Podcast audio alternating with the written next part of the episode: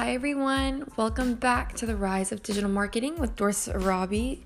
I am Dorset Robbie, and I am so excited for this week's episode. This week, I will be talking about some digital marketing basics of PPC. So, thank you guys so much for joining me, and let's get started.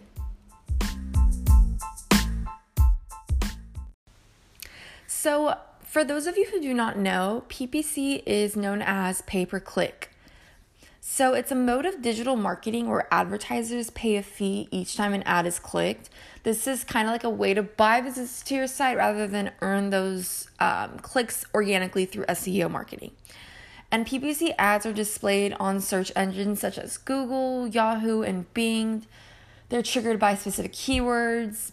And you've definitely seen PPC ads. You know, when you go on Google, you search up, let's say, mm, women's Nike running shoes you'll see an ad most likely, and that is exactly what PPC is. So, there are many benefits to utilizing PPC. I will get into more in depth with that.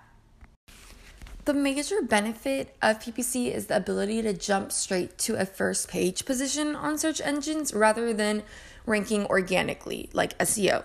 So, this is kind of the main benefit. And another benefit is driving instant leads from users who may not be aware of your brand. So, next thing I'm going to get into is the PPC campaign types.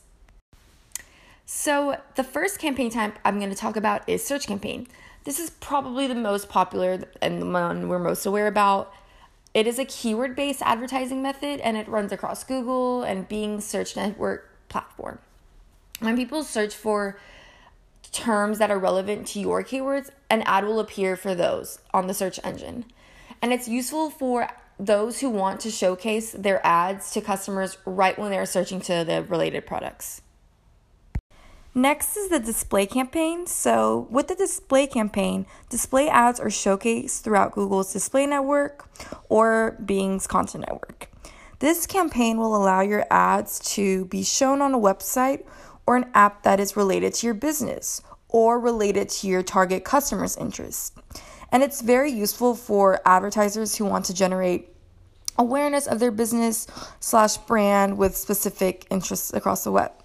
So, for example, let's say a user is visiting a blog article about the top three gyms in Houston. So, the user may be in a market to buy a gym membership. And let's say you are a gym membership and you're looking to increase memberships from your gym. So, targeting these websites with your ads can make a huge, huge impact on sales. Next up is video campaign. So, most of us are kind of familiar with video campaign. It's video modes of advertising you can run on YouTube and sites across the Google Display Network. An example of a video ad format is called TrueView in-stream ads. These in-stream ads play either before, during or after other videos. And I'm pretty sure we have all seen these with YouTube videos or videos on Facebook. Basically, you pay when a viewer watches 30 seconds of your video or interacts with your video. And it's a very important format to use if you have video content to promote. Next up, we're going to talk about shopping campaign, and I'm pretty sure you guys are familiar with this campaign type or have at least seen it once and it's basically for retailers who want to promote their online inventory to boost traffic and leads to their website. So, this shopping campaign allows your ads to be seen on Google Shopping and alongside with search results. And it shows a users your photo of your product plus a title, price, store name, and more information depending on what you want to put out there. And the campaign type helps promote your product by giving users a detailed product information before they even click on your ad. So you're kind of giving them a little preview. Last but not least, we're going to talk about our last campaign type, which is going to be the Universal App Campaign. And the Universal App Campaign allows you to promote your app across search, display, and video campaigns, making it easy to promote your app across Google's largest properties. So just add a few lines of text, a bid, some assets, and the rest is basically optimized for users to find you. So, to kind of close off this episode, I'm going to quickly talk about another benefit of PPC. So, as we know, PPC provides a high ROI, return on investment, but it also kind of does more than that. So, PPC can also determine problems with your site and advertisements. For example, noticeable low conversion rates might signal that there's a problem occurred or uh, there's need for website optimization or landing page testing and also, it is a measurable form of advertisement. So it means it can be tracked through Google Ads, Bing Ads, or Google Analytics. So, unlike billboards, you can't really track those, and PPC can actually prove its ROI through many metrics. Also, with PPC, you have complete control over budget flexibility. You can set a monthly budget for ads, max bid limits, max CPCs, and you can change that amount whenever you need to.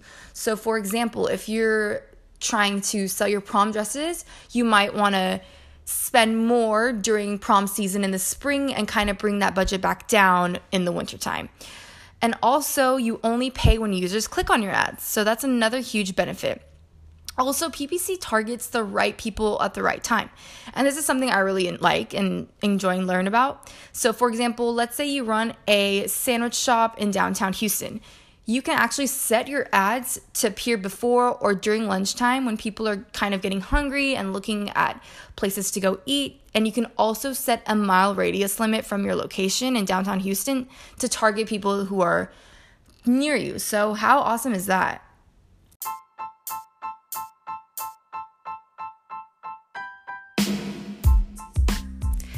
So, thank you guys for listening on this week's episode of some digital marketing basics version of PPC.